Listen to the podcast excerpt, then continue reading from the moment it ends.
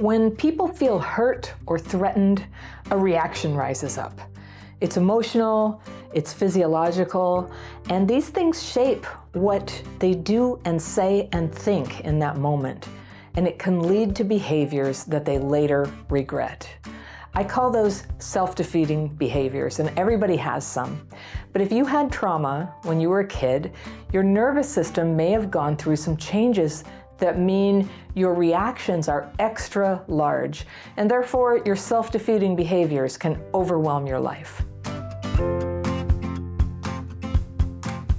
Hey, it's Anna here, just taking a little pause to talk about getting help when you're having a rough time.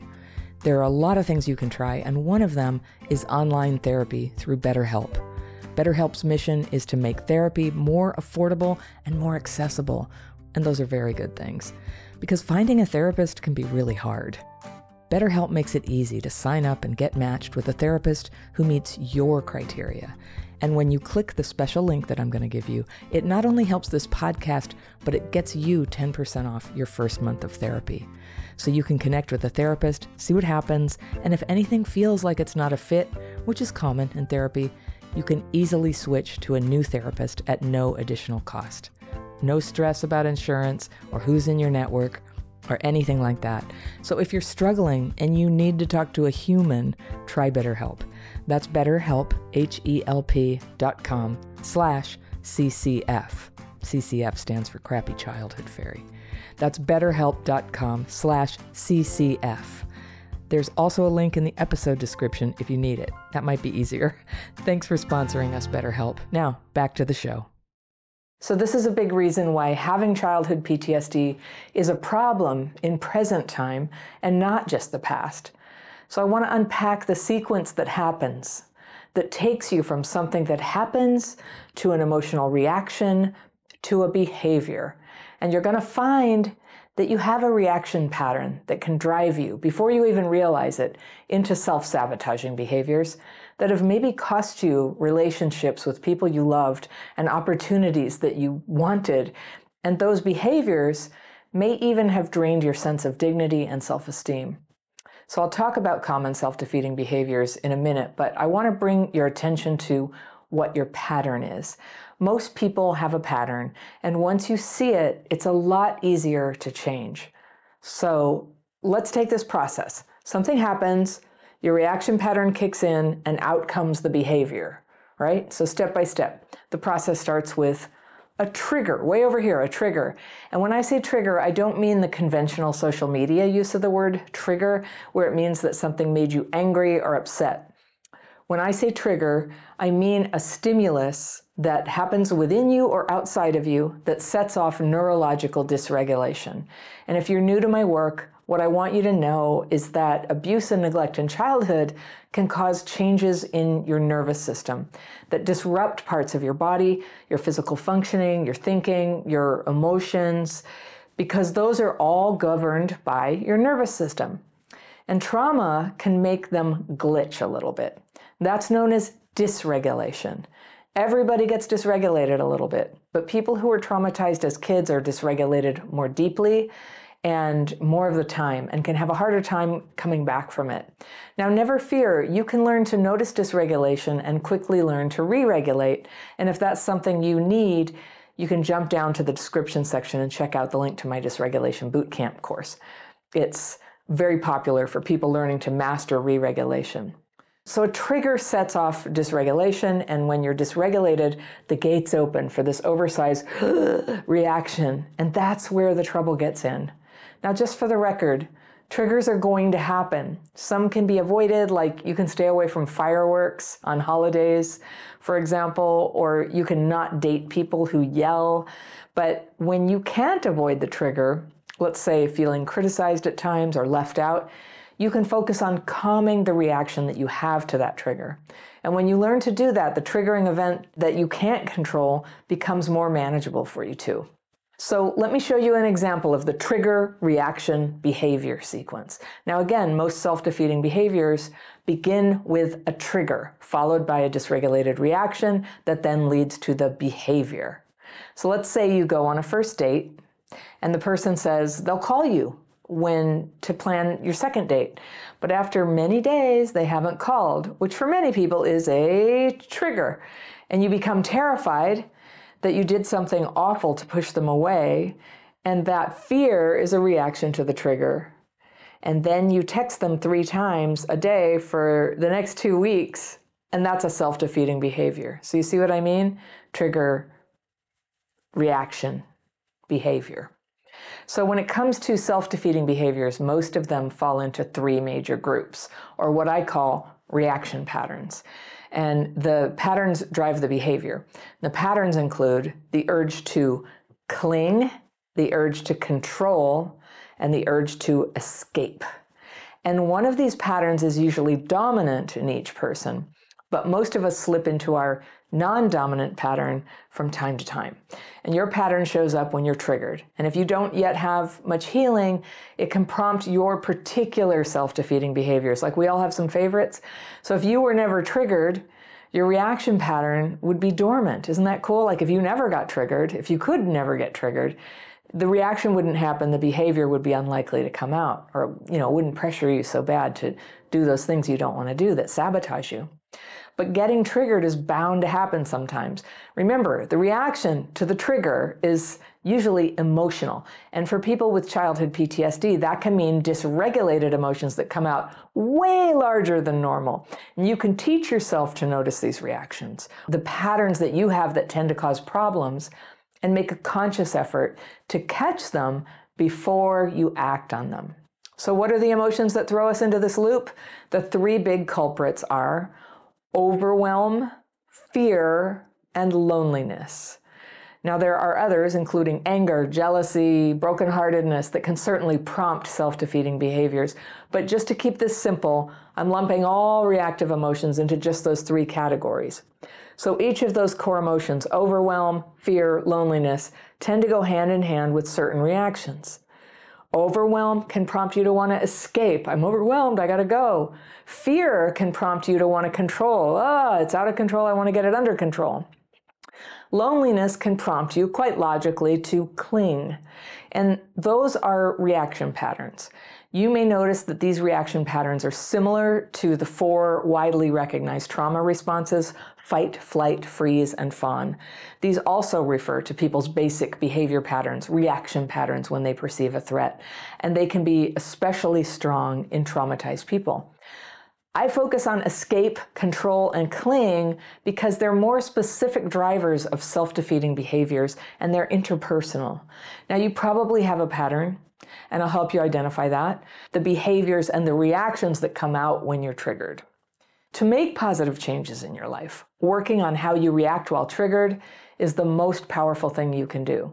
When you can better manage your reactions, you'll have more control over what happens next. Instead of messing things up and creating more problems in your life, you have less of that. You can have more room in your life to make positive improvements. And when your life is going better, you won't be as triggered. And the positive upward cycle of healing continues. So let's look at the three patterns one by one. So, first, the urge to escape. And this is akin to the flight response. Something triggering happens, and you get a strong urge to get away. It's often triggered by feeling overwhelmed, and here's how it can go wrong. So let's say you have an argument with your partner, which is a trigger, and they raise your voice at you. Not abusively, but it's emotional for them and for you. So there you go, reaction comes. Your mind races, and you're flooded with emotions so intense that you can hardly bear it. That's a reaction. You flip into escape mode then, and you are convinced that at all costs, even if you ruin your relationship, you must get out of your relationship right now. Have you ever had that that feeling, that very strong feeling like I don't care, I'm leaving? It's common, it's a normal reaction in traumatized people, but it's a self defeating behavior that does a lot of harm to relationships. What you really needed was to make the unbearable feelings smaller and more manageable, but it's hard to see that when you're in the middle of dysregulation and overwhelm.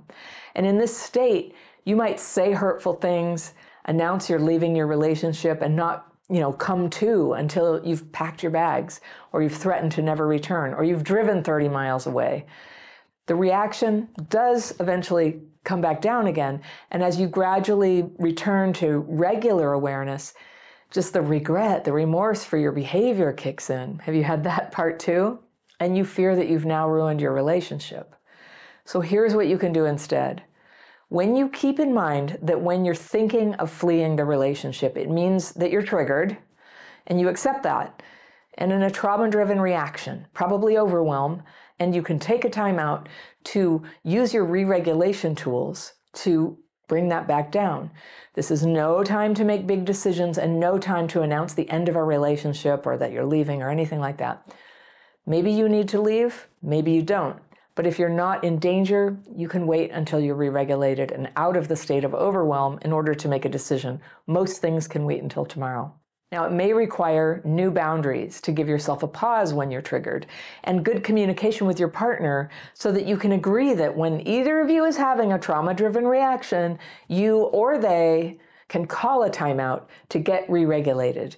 Now, this is powerful medicine for relationships and can help you avoid acting out with a self defeating behavior. Remember, if you ever think that you need to leave your relationship, assuming you're in no danger, you can always postpone the decision by a day and see if your feelings are different. If you're prone to trauma driven reactions, they almost certainly will be different a day later. Now, here are some self defeating behaviors that often go along with the urge to escape lack of self care, not dealing with your physical needs, taking care of your teeth, bathing, eating properly, procrastination, addictive use of substances or food or TV or the internet, going into debt over impulsive purchases, blaming other people for everything that's wrong with your life, rage, yelling, anger. These sometimes reflect the urge to control other people, but raging can also be a way to dissociate from feelings of fear and overwhelm. Sometimes anger feels like a step up from being terribly depressed. Also, another sign is fantasy, including dreams of becoming rich and famous, romantic obsession, limerence, which is an addictive obsession for someone that you can't have, avoidance, fleeing relationships, or taking space when things get hard, but not working to mend the problem underneath, refusing to make plans or promises for the future with people who are counting on you there's also mini avoidance, which includes not returning calls and texts promptly or flaking out on plans. Now let's talk about another reaction pattern. And let's talk about control. The urge to control people, to make other people do what you want so that you can feel okay, is based on the belief that this is the only way for you to get emotional relief. And I think we all do that a little bit sometimes. It's similar to the fight response, and it's often triggered by fear. Now, here's how it can go wrong. Let's say you have an argument about your best friend's plan to go away for the weekend with some friends, and the friends that she's visiting didn't invite you, which is a trigger, right? You feel left out. You fear that the reason is because they don't like you. That's your reaction. Nobody likes me. See, I never get liked. You also fear that your friend doesn't think that you're worthy of her friendship, and she's been making positive changes in her life, and you fear you can't keep up with her. She never told you any of this, and you're embarrassed to express your fears. You find yourself saying derogatory things about her other friends. And that's something that we do sometimes when we feel threatened. And that angers her. And this in turn prompts an intense emotional reaction in you. You blurt out that if she goes to spend time with them, that you'll lose respect for her. Well, that's a self defeating behavior.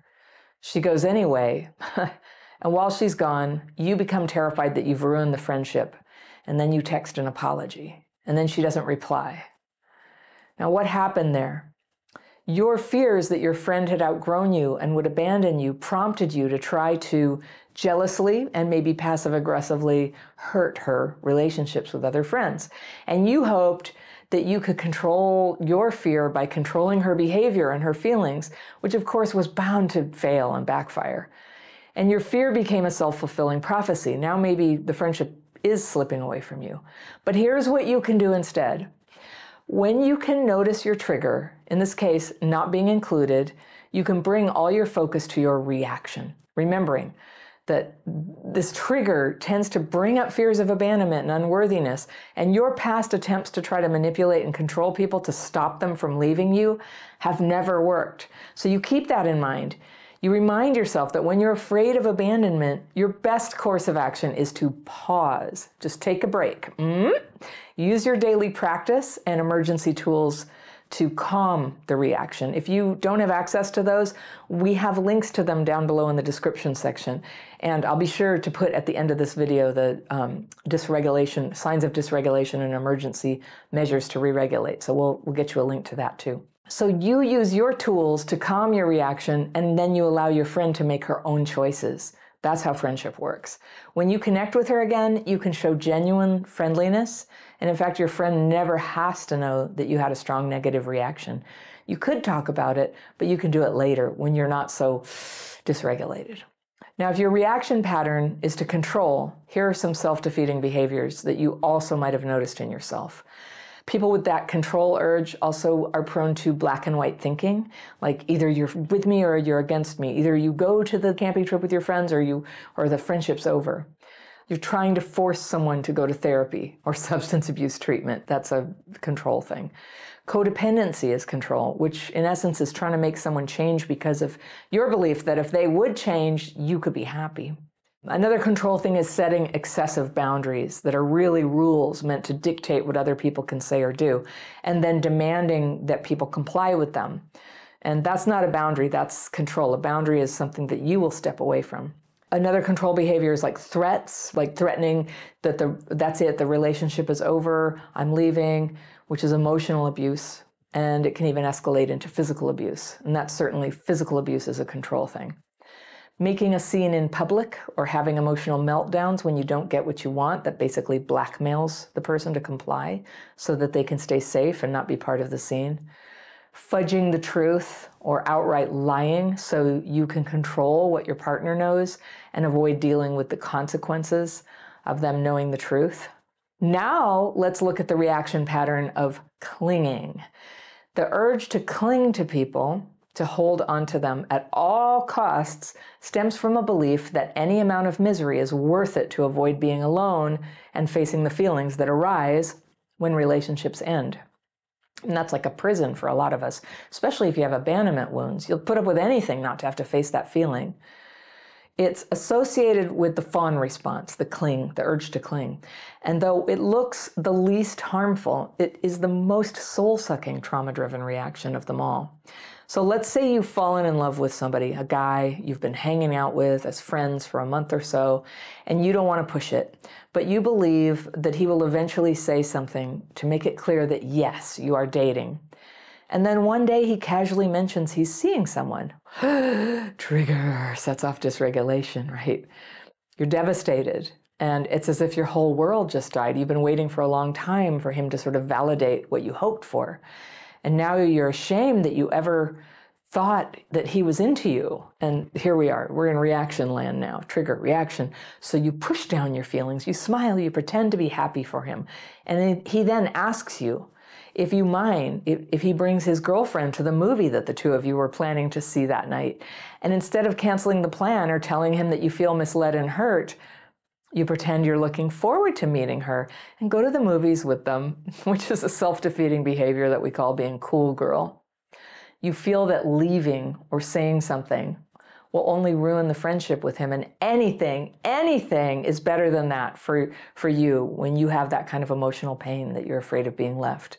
You feel that going to the movie is better than being alone.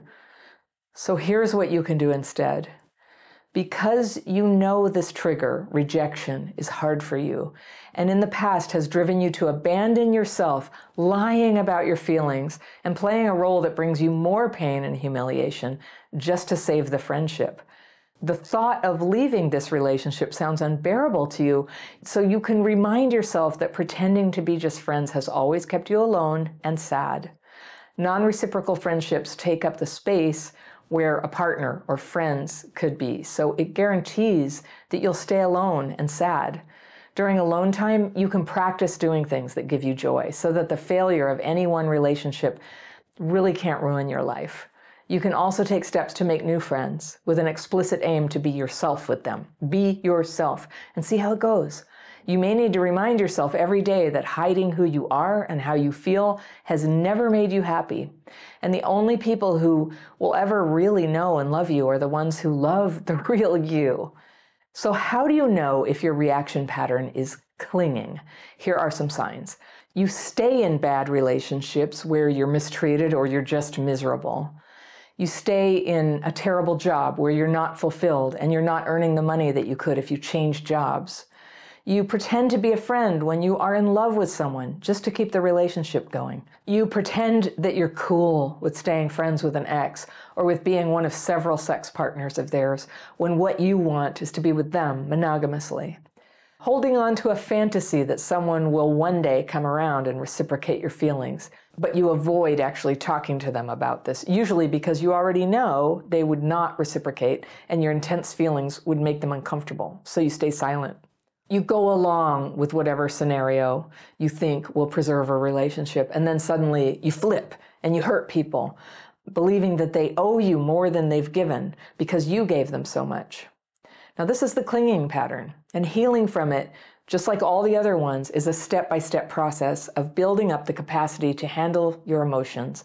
And I know this doesn't come naturally to those of us who were traumatized as kids, but you can build it up like a muscle so that when triggers happen, and they will happen, you have space between how you feel and what you do. And this can make all the difference in your life. Thank you so much for listening. If you love my content, think about joining my membership program. You can find out more information about that and all my courses and coaching programs in the episode description below or on my website, crappychildhoodfairy.com. If you're going through a hard time and you need online therapy, I encourage you to check out BetterHelp. They're easy and affordable, and they can connect you with someone you choose within a few days. And if you use this special URL, you not only help this channel, but you get 10% off your first month of therapy. So go to betterhelp, H-E-L-P dot com slash CCF, as in Crappy Childhood Fairy. That's betterhelp.com slash CCF. And remember, healing is possible. People with childhood PTSD can have a wonderful life. Sometimes we just need a few workarounds. I'll see you next time.